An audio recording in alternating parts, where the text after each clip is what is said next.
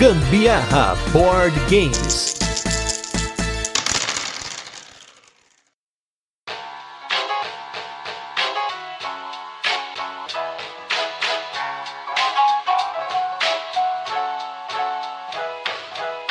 Ter pensado numa frase para abrir esse podcast que envolvia a lua de cristal, Xuxa e os baixinhos e outras coisas relacionadas ao tema do jogo de hoje. E como eu não consegui, eu deixo para você, nosso ouvinte, a responsabilidade de imaginar uma referência à lua de cristal depois que você ouvir esse cast. Eu sou Gustavo Lopes. E eu sou a Carol Guzmão e esse é mais um episódio do Gambiarra Board Games, que é a sua nave, seu podcast de jogos de tabuleiro que faz parte da família de podcasts Papo de Louco. E no episódio da semana a gente vai falar de um jogo do designer Stefan Feld, que quase não aparece aqui. Só tivemos episódios sobre o Castles of Burgundy, Merlin, Bonfire, enfim, mas hoje a gente vai com um jogo dele que já tem algum tempinho, mas a gente só foi descobrir ele esse ano. Um jogo zero sorte, que é desse designer tão aclamado, o jogo Luna. Mas antes a gente vai para os recadinhos e os destaques da semana e logo a gente volta com a nossa resenha, onde a gente apresenta o jogo, comenta como funciona e depois a gente passa para as curiosidades e experiência com ele e a nossa opinião.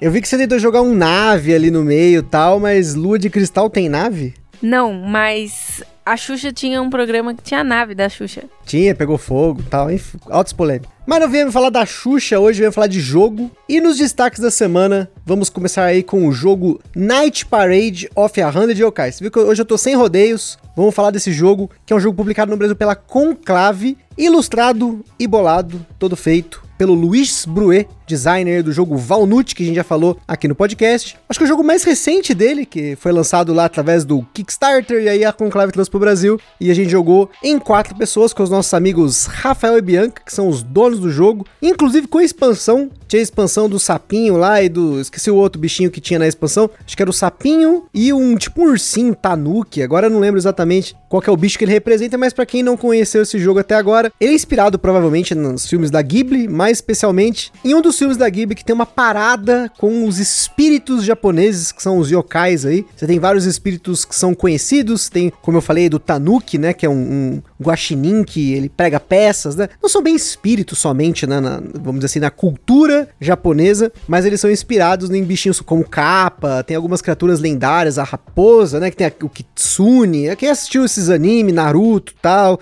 o próprio filme da Ghibli sabe bem aí do que eu tô falando, mas a grande sacada é que ele é um joguinho ali que você vai tentando colocar os seus bichinhos, você vai colocando bichinhos em tiles que formam o tabuleiro e dependendo da quantidade de bichinhos que você coloca nesse tile, você consegue colocar um tori um portal. E o jogo vai acabar, dependendo da quantidade de toris que um jogador consegue colocar no jogo. É um jogo extremamente simples, a grande sacada dele é que você tem três fileiras de cartas e todo turno você ativa uma fileira e essa fileira é desativada para o próximo turno. Então você vai ter sempre uma fileira que está desativada durante as suas jogadas. Isso é algo que lá no The Dice Tower, quando eu vi a resenha desse jogo, o Tom Vessel comentou que ele deveria ser um pouquinho diferente, porque o que aconteceu na partida é que a gente ficava alternando entre ativar uma fileira e outra, uma fileira e outra, uma fileira e outra. A terceira eu simplesmente negligenciei e fiz toda a minha estratégia em cima dessas duas fileiras e acabei ganhando um jogo bem disparado. E os outros jogadores estavam jogando não fizeram tanto isso. Não sei se isso teve relação, claro, mas eu pensei durante o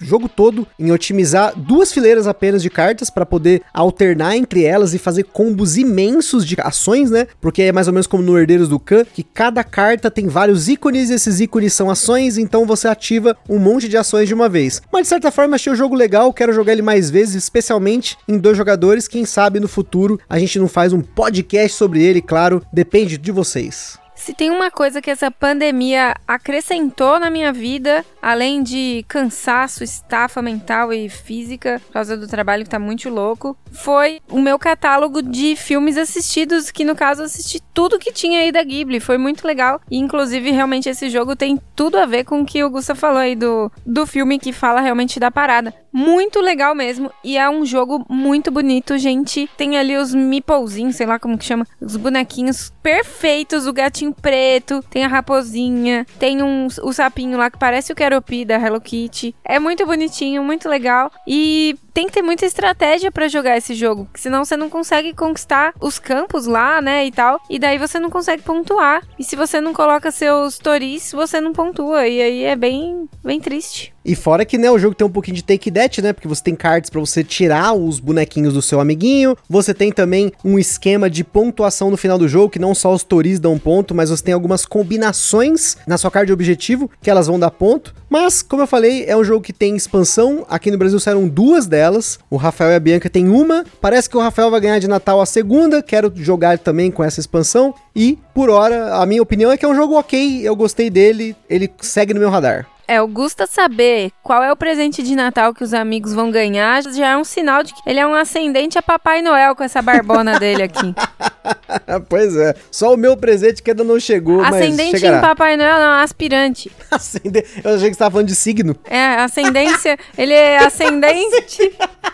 Ascendente em Noel. É o novo signo, né? Igual serpentários, né? E o nosso outro destaque é para o jogo Curious Cargo, um jogo do Ryan Courtney, designer do Pipeline, e ele implementou a ideia de usar canos e ligações e tiles com caninhos num jogo exclusivo para dois jogadores de caixinha pequena. Ele é um jogo relativamente rápido, se você for pensar que a complexidade dele é muito mais alta do que parece. Ele parece um jogo de você colocar tiles que formam canos, né? Eles vão fazer algumas ligações entre uma área de chegada de produtos e uma área de saída de produtos, de expedição e, e, e admissão de produtos. Eu não sei os termos de logística, não sou formado em logística e não tenho contato com isso, mas o jogo basicamente você está tentando receber produtos de um lado e entregar produtos de outro. Basicamente isso. E você tem um tabuleiro de jogador, e nesse tabuleiro tem algumas coisas que você precisa entregar e depois receber, né? A ideia ali é que você vai ter também uns caminhõezinhos, eles vão passando na lateral do tabuleiro e você joga os produtos de um lado para o outro, enfim. É um jogo interessante, eu confesso que a minha primeira impressão dele foi um pouco mista, porque ele tem uma dinâmica de jogo que não me agradou tanto, que é uma ação simultânea que você faz, mas ao mesmo tempo ele fica um pouco bagunçado. Eu não sei também, talvez foi um dia que foi bem corrido pra gente, a gente jogou muitos jogos nesse dia, e o Curious Cargo foi um deles, e a gente tava aprendendo o jogo e tudo mais, mas, mas eu tive bastante feedback bom sobre esse jogo, então eu quero tentar jogá-lo novamente, né, pra ver se eu consigo melhorar a minha impressão dele, e eu também achei que por conta dessas conexões que você faz serem bem complexas, elas, elas terem um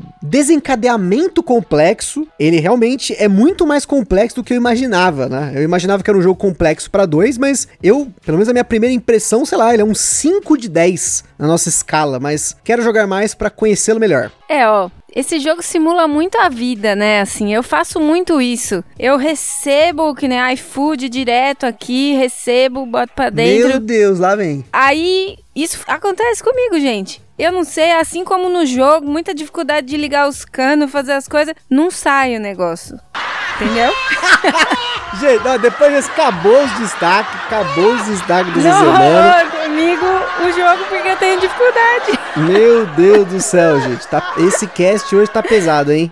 E por falar em pesado, semana que vem vocês vão se surpreender, porque, para variar, eu sou uma pessoa inquieta, uma pessoa que não pode ter tempo livre, senão já começa a ter muitas ideias. E a gente teve uma brilhante ideia de terminar o nosso ano de 2021 com uma contagem regressiva de casts. Então o que, que vai acontecer? A partir de segunda-feira, vocês estarão conosco, comigo, com a Carol, todos os dias, segunda, terça, quarta, quinta, sexta, vai ter casting todos os dias, vai sair o nosso top jogos que jogamos pela primeira vez de 2021, vai ter cast sobre três jogos para finalizar o ano com coisa boa, e no último dia do ano, dia 31 do 12 de 2021, estaremos aí com uma retrospectiva, eu gostei muito de ouvir as retrospectivas dos nossos amigos podcasters, youtubers, participei inclusive, um forte abraço aí pro Fran do Qual é o Jogo, que eu participei junto com o Rafael Coelho do Lost Token, a gente participou aí de uma retrospectiva muito legal que o Fran capitaneou, então a gente vai fazer a nossa retrospectiva, mas não só uma retrospectiva do ano de 2021, mas a gente vai fazer uma mini retrospectiva que inclui esses dois anos e meio de podcast, quase três, e também anúncios expectativas para 2022. Então fique conosco, você que nos ouve, você que esteve ou não esteve, porque não ouve no Spotify, esteve aí na nossa retrospectiva do Spotify. Teve muita gente aqui que mandou mensagem: ah, a gente não ouve no Spotify, ouve no Podcast Addict, no Castbox, no Google Podcasts, na Ludopedia. Então forte abraço para todo mundo, porque não saiu nas estatísticas lá, esses sites geralmente não passam pra gente estatística, mas de coração estamos com vocês e semana que vem estaremos todos os dias da semana. Todos os dias. Loucura. Isso, prometo cantar pra vocês todos os dias.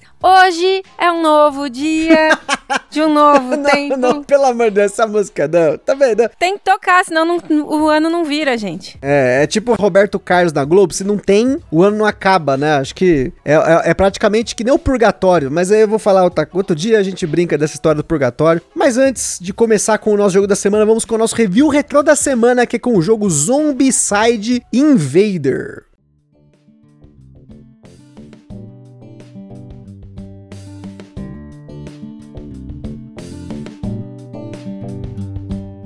Zombicide Invader foi tema do nosso episódio número 70, um episódio bem complexo, um, epi- Episódio complexo.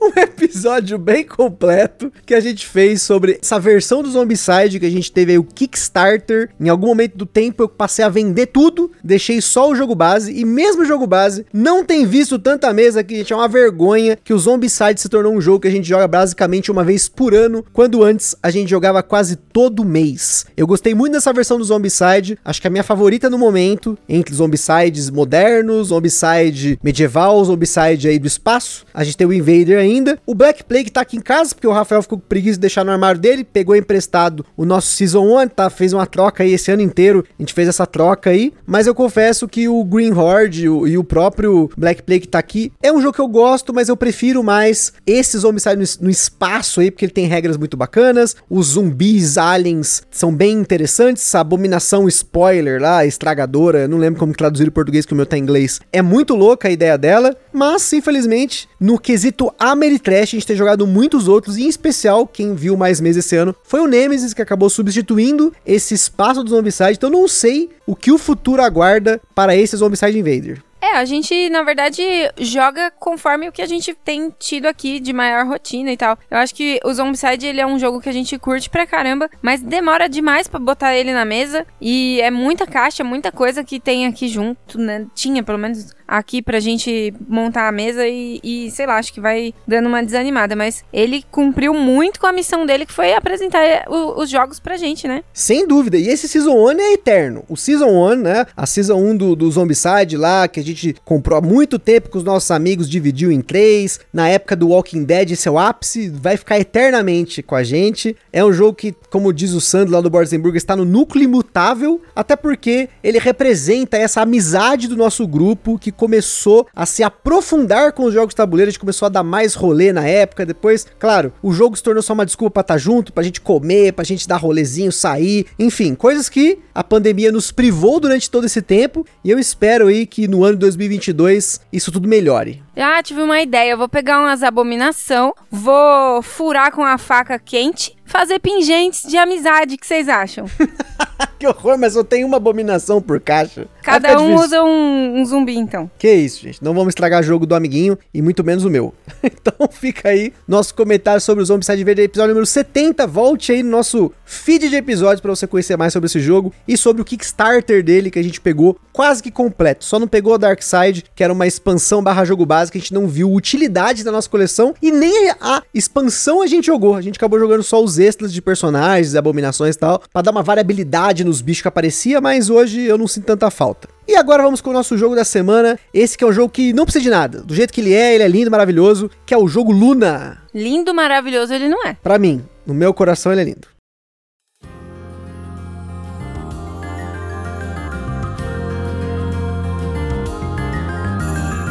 Bom, Luna é um jogo para 1 a 4 jogadores lançado aqui no Brasil pela Paper Games, com partidas que duraram em média uma hora na nossa experiência de dois jogadores. Em Luna temos como mecânicas mapa modular, jogo solo que a gente não jogou, já fica aí o alerta, não jogamos Luna solo, movimento ponto a ponto, colocação de peças e alocação de trabalhadores, é uma alocação um tanto quanto diferente. Na nossa escala de complexidade, ele recebeu 5 de 10, um jogo que tem bastante ações, apesar de muitas delas serem simples executar, mas a complexidade aqui vem também pelo planejamento em diversas camadas que você precisa fazer para otimizar o posicionamento dos seus trabalhadores. Na data desse cast, você encontra o Luna numa média de 270 reais, que é um preço até inferior do que a média do padrão atual de jogos euros no peso e quantidade de componentes do jogo, e é um dos poucos jogos de caixa grande da Paper Games ainda no mercado. Independente de qualquer coisa, o Ministério do Gambiarra Board Games adverte que os jogos de tabuleiro, como qualquer hobby, pode acender na gente aquela vontade de sair comprando tudo, mas a gente recomenda que você não compre por impulso. Sempre procure a opinião de outros criadores de conteúdo. Para ajudar com isso, a gente coloca links de outros criadores lá no site do Papo de Louco, na postagem de cada cast, e a gente também indica que vocês procurem formas de alugar ou jogar o jogo de forma digital antes de tomar sua decisão. Em Luna, a sacerdotisa da lua está finalizando seu reinado, ela tá cansada e tal, e ela precisa encontrar alguém para sucedê-la. Cada jogador controla uma ordem de noviços que estão tentando provar seu valor para se encarregar dessa decisão. Basicamente, é o que o jogo ilustra em cima de um quebra-cabeças que é o jogo em si. O Luna é jogado em seis rodadas, nas quais você tem uma fase de ação, em que os jogadores usam seus noviços ou gastam fichas de favor para fazer uma ação, e passam para o próximo jogador. Essa fase acaba quando os jogadores esgotam as fichas de meditação que estão no tabuleiro e então tem uma fase de pontuação. Eu tive bastante dificuldade em entender a dinâmica do Luna,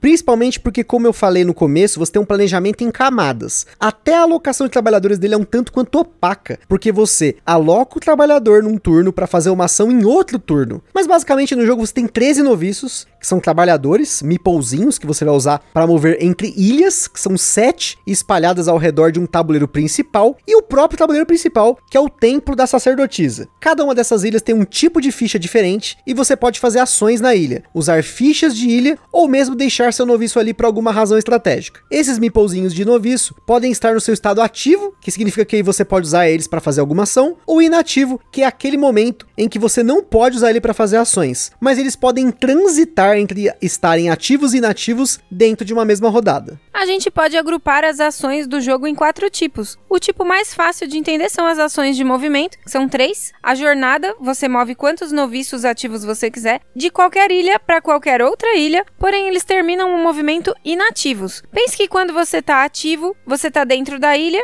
e está disponível. Os inativos, eles ficam do lado de fora da ilha, que eles vão terminar o movimento ou a ação, então eles vão ficar indisponíveis. Com a ficha da maré, você pode mover noviços da mesma forma que com a ação de jornada, porém, você pode mover inclusive noviços que já estão inativos e também noviços que estão no pier do tabuleiro do templo, que é uma área que vamos comentar um pouquinho adiante. Por fim, você tem a ficha de veleiro, que você move um ou dois noviços ativos de uma ilha para outra ilha. O movimento é importante porque onde os noviços ativos ou inativos terminam a rodada pode dar pontos positivos ou negativos para o jogador de acordo com quem está nessa ilha e a gente já volta para falar disso também. As ações de ilha são iguais para todas as sete ilhas. Você tem uma ação para ganhar uma ficha, uma para recrutar mais noviços, uma para construir um santuário, gastando uma ficha de santuário, sendo que todas essas ações você acaba inativando noviços e aí você pode gastar uma ficha de erva para reativar um ou dois noviços de uma ilha que não seja a ilha que tem essa ficha de erva. O terceiro tipo de ação você usa no templo. Você pode promover noviços de uma ilha para uma pedra do templo com ação de promoção e posteriormente você pode usar a ação de santificação para colocar essa pedra no tabuleiro do templo. Quando isso acontece, você ganha pontos de acordo com o guarda do templo, a posição dele, que ele vai estar tá numa trilha, e cada rodada ele passa para uma posição que dá menos pontos, e nesse momento você pode ganhar ponto também por expulsar noviços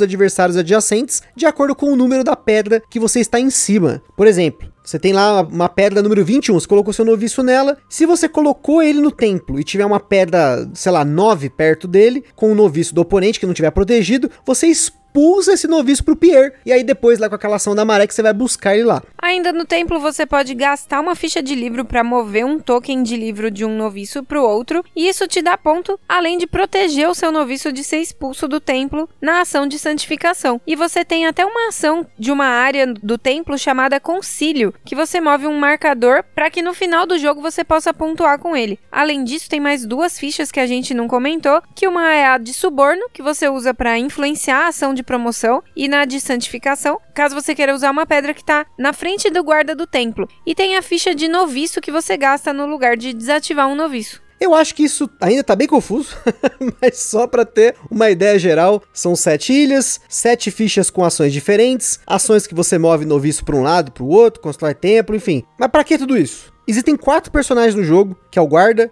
que a gente já falou, que ele dita quantos pontos você vai ganhar quando santificar seus noviços do templo. Você tem a sacerdotisa da lua, que no final de cada rodada dá pontos para o primeiro e segundo jogador que tem mais noviços ativos na ilha que ela está. Tem o apóstata, que a gente carinhosamente chama de próstata ou mendigo, que é quem tem noviços na ilha que ele tá, perde pontos igual a quantidade de noviços. E tem o construtor, que somente onde ele está você pode construir, porque é ele que vai construir o tempo, você vai pagar ele lá para ele fazer a construção para você. O famoso pedreirista. No final de cada rodada, então, os jogadores pontuam a sacerdotisa, o apóstata e os noviços que ainda estão dentro do templo. E no final do jogo pontuam os santuários construídos, fichas de favores não utilizados e a posição do seu marcador de concílio dos sacerdotes. Em resumo, tirando o tema, tirando a regra durante o jogo, você vai usar noviços e fichas e precisa planejar muito bem quando e onde usar os seus noviços e as fichas para que toda rodada você consiga ganhar ponto de alguma forma, mas também pensando na pontuação final do jogo, especialmente nos templos e no concílio. O jogo é bem equilibrado com relação às diferentes estratégias que você pode executar, mas você precisa fazer tudo funcionar como um quebra-cabeça que se move como um relógio para que no fim ganhe quem tem mais ponto, né? E antes de continuar, queria comentar sobre os nossos parceiros. Em primeiro lugar, a Acessórios BG, essa empresa maravilhosa que faz overlays, faz playmats, faz acessórios muito muito bacanas para suas jogatinas. Confira lá no site deles www.acessoriosbg.com.br, só coisa top.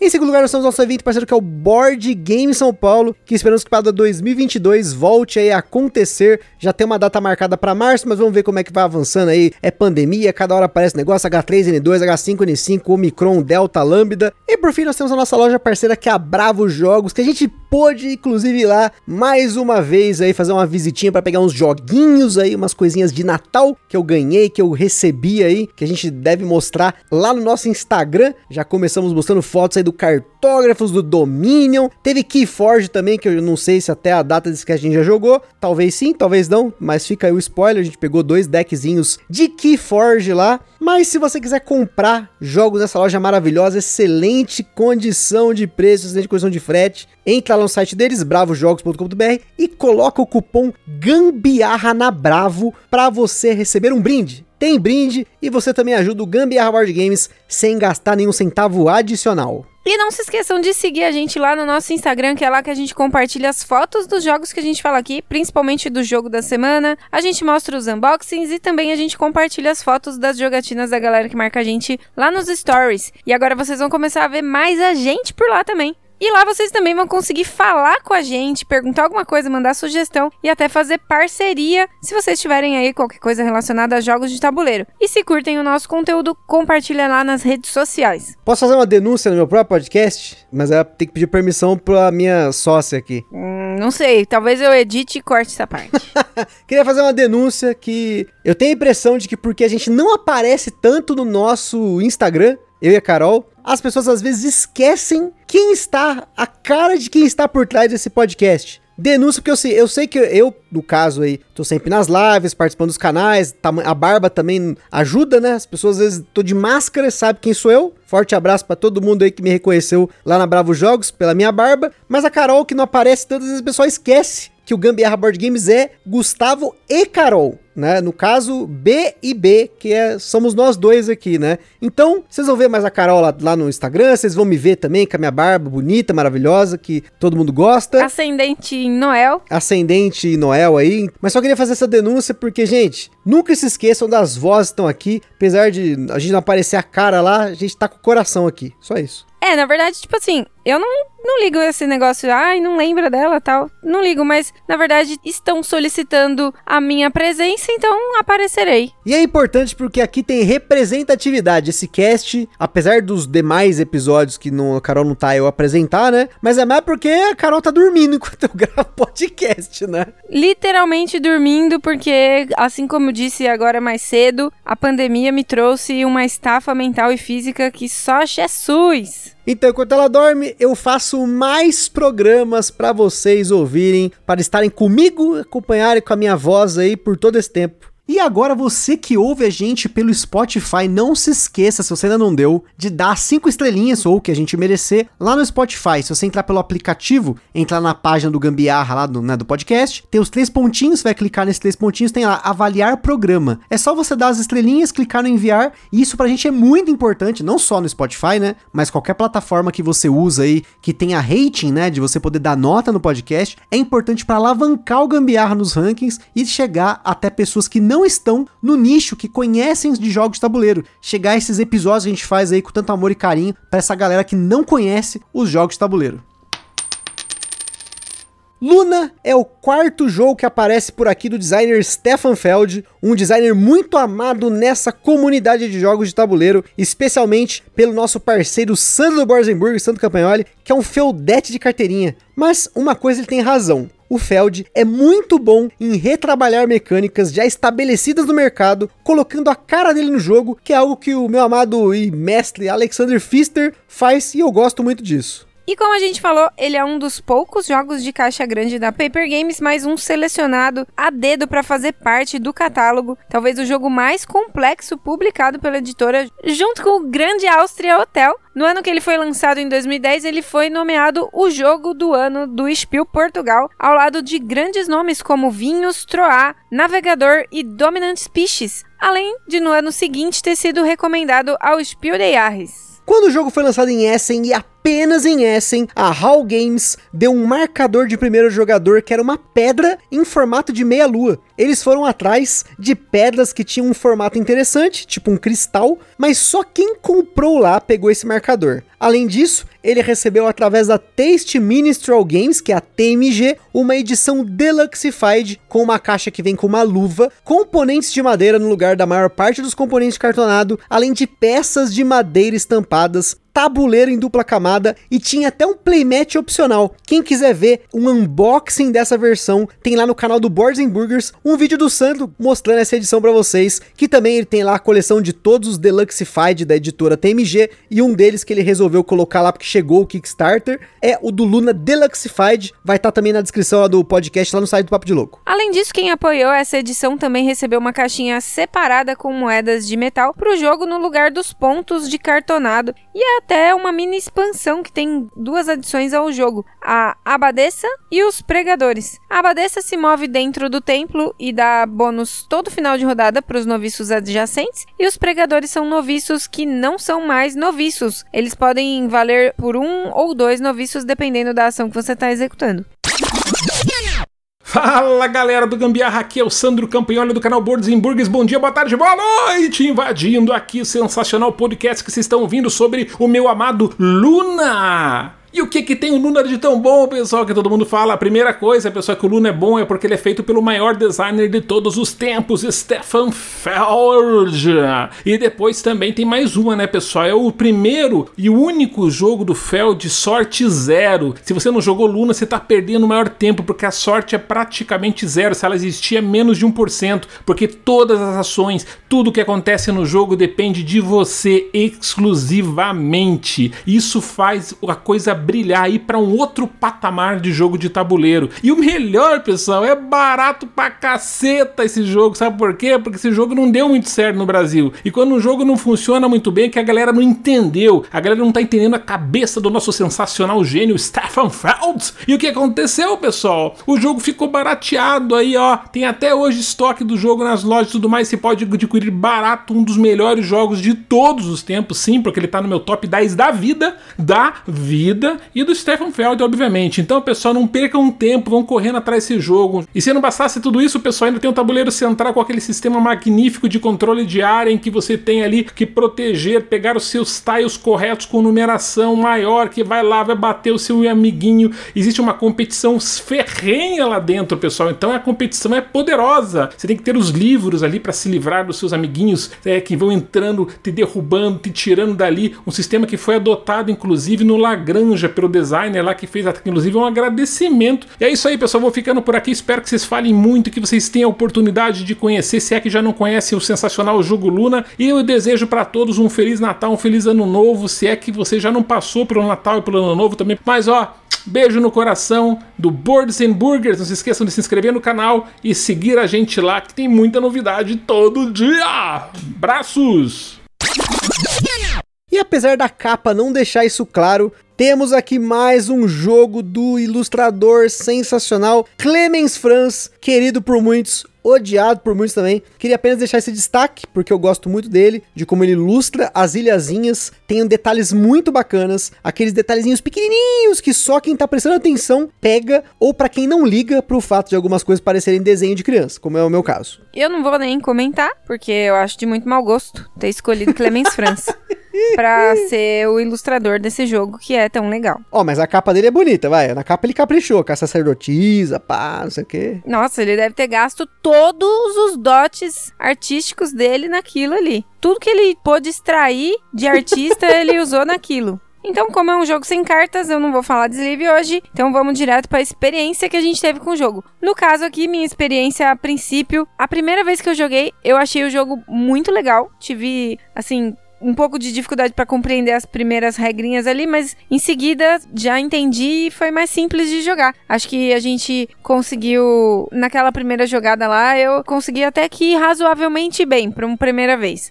Mas aí depois das outras eu acho que eu deslanchei melhor. Com certeza, e até uma coisa que é interessante nesse jogo, que é uma coisa que eu gosto muito em, em jogos de tabuleiro, é que durante o jogo você pode acelerar as rodadas usando a ação de pegar a vela. Você tem a vela lá no templo e toda vez que você pega o token da vela, você acelera um passo para o final da rodada e o último jogador que faz esse passo ganha um ponto. E como vocês bem sabem, eu acho que eu comentei no cast do Great Western Trail e também comentei no cast do Maracaibo, a Carol é extremamente conhecida por rushar, galera que gosta de termos board game místicos, mas por acelerar as rodadas e sempre me fazer jogar melhor dentro do meu limite. Por que que acontece? Teve uma jogatina aí que a gente praticamente empatou. Foi coisa assim de um ou dois pontos de diferença, porque eu tava ali todo pimpão, vou jogar ali, fazer minhas ações de buena, pô, pego a maré, faço isso aqui, pego a ficha da erva, faço a construção, ativo o bonequinho, mando ele pra sacerdotisa. E aí no meio dessa parada toda, a Carol pegava uma vela. Eu, ai meu Deus do céu, ferrou. Ela vai começar a cagar com a jogada. E o pior de tudo é que assim, ela não estava cagando com a minha jogada, ela estava acelerando a jogada para que ela pontuasse uma diferença entre eu e ela menor. E ela quase ganhou o jogo com isso, gente. Daí abriu minha cabeça para esse jogo. Foi nessa partida que o Luna subiu ainda mais de conceito para mim do que ele já tinha. Era tudo premeditado, mas é que é realmente. Não que eu faça isso em todos os jogos, não. Ele fica falando isso, mas não é, não. Mas é que é muito engraçado ver o Gusta desesperado.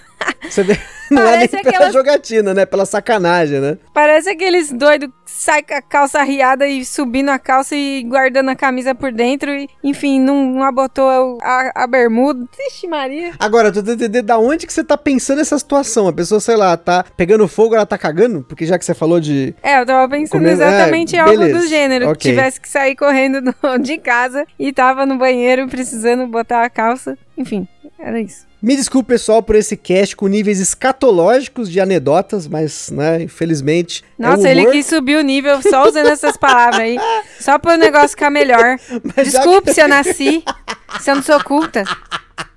Mas já que a gente tá falando aí do Luna, tem uma coisa que eu quero falar aqui que é importantíssimo para você que negligenciou esse jogo maravilhoso da Paper Games, que é o fato de que ele é um jogo zero sorte. Para quem não ouviu o episódio sobre sorte nos jogos, volta aí no nosso feed. Eu Sandro do Borzenburgers novamente e o Butileiro, nós esmiuçamos o que a gente considera como sorte nos jogos. E o Luna, ele caiu no nosso hall de jogos que não tem sorte. Não tem nada aleatório, você sabe quantos passos a sacerdotisa da lua vai andar, você sabe quantos passos o construtor vai andar, quanto vai ser os pontos de cada etapa que você vai fazer ali do guardião de cada uma das seis rodadas. Tudo tá na mesa. Desde o começo do jogo, tudo se torna um jogo de ação e reação. É possível que você comece o jogo com o mesmo movimento que você começou na partida anterior? Pode ser. Você pode optar por fazer isso. Porém, os desdobramentos do jogo, o que acontece durante o jogo, é o que muda de partida para partida. A gente falou isso também no cast do Keilos, que é outro jogo que tem essa mesma característica, em que as coisas estão todas na mesa, você não tem baralho de carta para você pegar algo ou não, você não tem draw de tiles, né?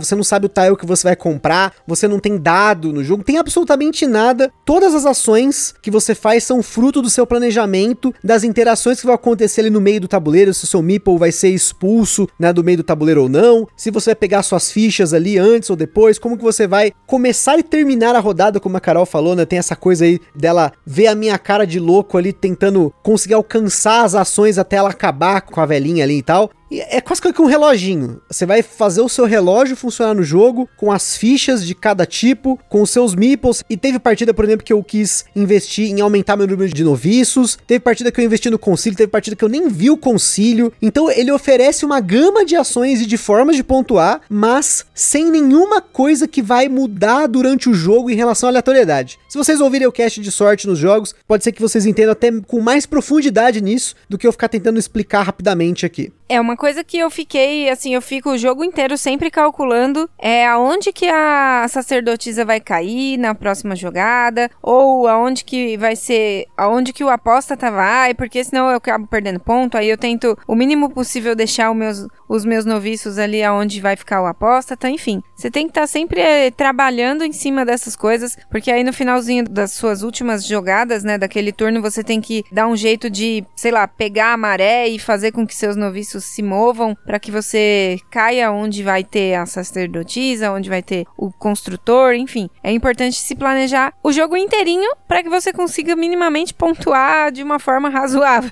Isso que a Carol falou é pensar sempre no planejamento dessa rodada, da próxima rodada. Às vezes você tá pensando rodada daqui a duas rodadas, onde que você vai cair. É muito louco isso, assim. Você tem que realmente fazer um relógio de planejamento e aí cada bonequinho vai ter que rodar, rodar, rodar ali, rodando, rodando o peão do baú pelas ilhas. E realmente, a ficha da maré, ela é extremamente importante para esse posicionamento futuro. Eu geralmente faço a maioria das minhas ações, já uso a ficha da maré, reposiciono todo mundo, já me preparo para a próxima rodada. Ele foi um jogo subestimado no mercado, tanto que ele já tá até um tempo aí no mercado, o preço dele deu uma queda também. Você tem vários euros no mesmo nível de peso, que tem características semelhantes que o pessoal às vezes vai mais atrás. Eu até falei, se eu não me engano, a gente conversou no cast do Village, sobre essa coisa do jogo que é muito desejado pelas pessoas e por jogos, por exemplo, no caso do Luna, que eles ficaram um pouco subestimados pela galera em detrimento de outros jogos. E você vai ter um, uma diversão tão boa quanto para você que não gosta de sorte em jogos, prefere jogos mais secos. O Luna é um jogo desse tipo.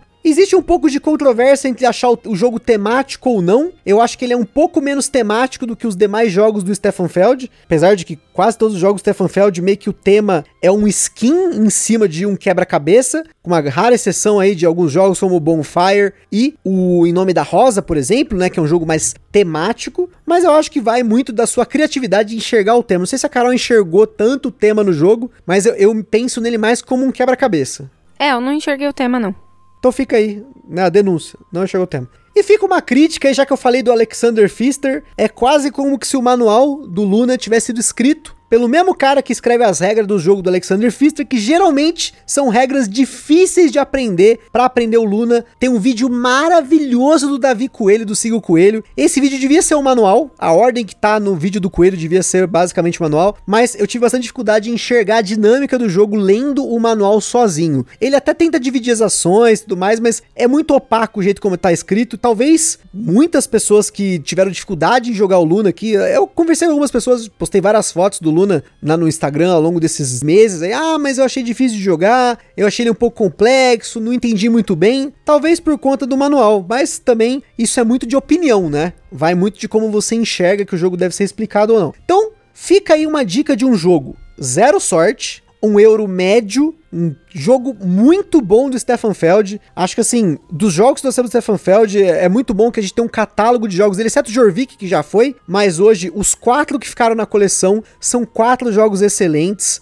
E o Luna é um jogo que ainda está no mercado, ele está disponível. Então fica a dica aí, se você quer um jogo euro com um preço um pouco mais reduzido, porque o preço dele não tá tão alto quanto a maioria dos jogos que estão saindo na mesma linha de jogo, mas com o preço atualizado por causa do dólar. E mais uma obra de arte do nosso querido Clemens Você aí. Então é isso aí. E é isso aí, eu acho que valeu super a pena a minha experiência com ele. Eu acho que vale bastante a pena vocês investirem também em ter uma experiência com ele. E depois de tanta experiência, a experiência da Carol em fazer essa experiência do podcast pra vocês. Tendo experiência aqui com o Luna. Isso aí, a gente encerra esse programa e fiquem ligados semana que vem no nosso countdown, nossa contagem regressiva para o fim do ano. E é isso aí, aquele forte abraço, espero que tenham gostado do episódio, conheçam o Luna e até a próxima. Beijo, tchau!